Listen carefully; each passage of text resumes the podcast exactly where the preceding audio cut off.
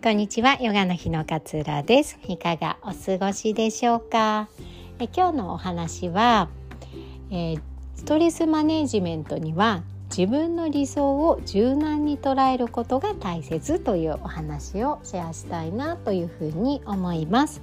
自分のなりたい像、こうなってたいなみたいな理想って誰しもあのお持ちなと思うんですよね。こうなりたいな、こうなってほしいな、何十年後かにはこういう風になってたいなみたいな理想像とか、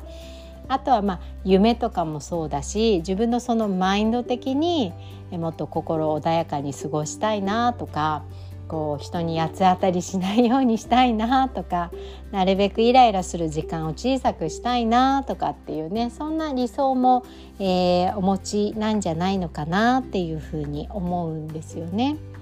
で、理想があって、その理想に対して強く強く望むことって、まあ、ある側面ではすごく大切なことだと思うんですけれども、そこがあんまり強く強く執着になってしまうと、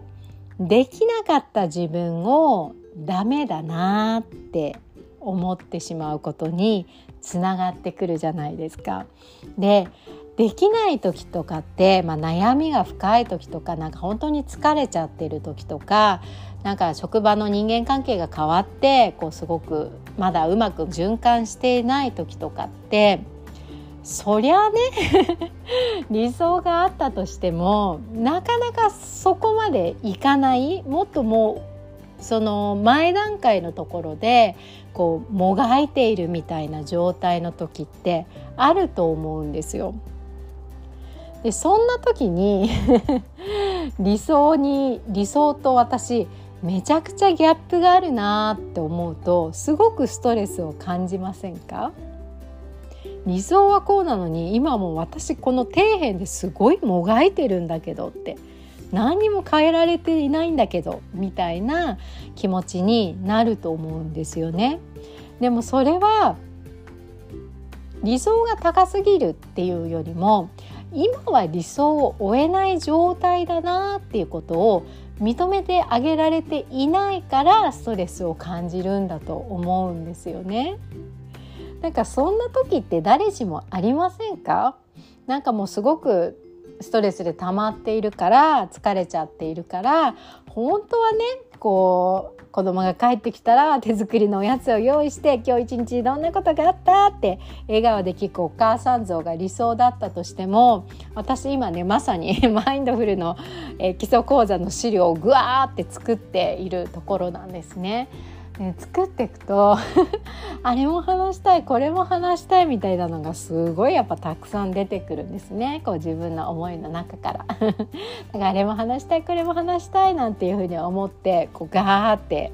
やっていると、そのこういうお母さんでいたいっていう理想像に今はちょっと無理っていう時がやっぱあるんですよ。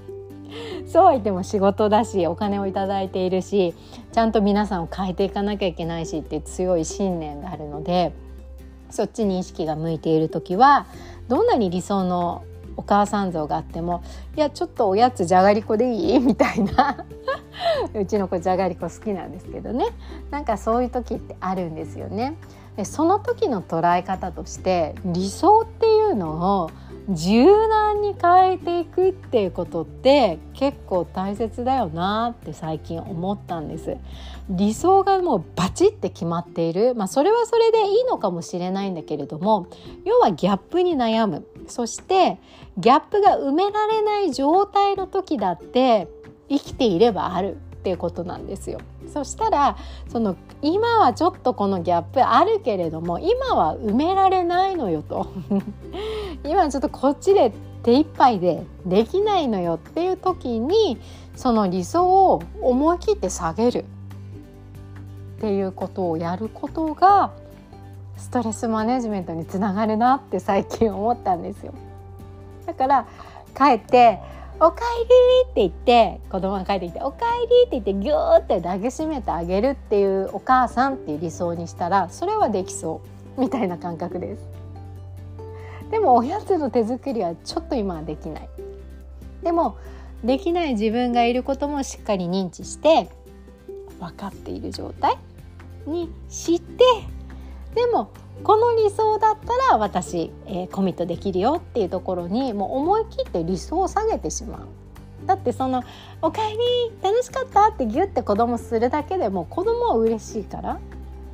おやつが手作りのクッキーじゃなくてじゃがりこでも、まあ、子供は嬉しいんですよね。でも私の中ではその理想と私のギャップで、あ、できてないな、私ダメだなっていう気持ちがなくなるんですよ。それだけで楽じゃないですか。その考えがなくなったら自分から、だから理想を下げるでまたできる余裕が生まれたら、あ、こういう風になりたいなってちょっと理想を上げればいいんだと思うんですよね。理想も夢もそうですけど形を変えていっていいんじゃないのかなっていうふうに最近思うんです。じゃないとあの自分が窮屈になっちゃう。理想を持つこといい、いいことなはずなのに理想を持つことで窮屈になってしまうのであればいらないわけですよね、極端な話。だって自分辛くなっちゃうんだもん。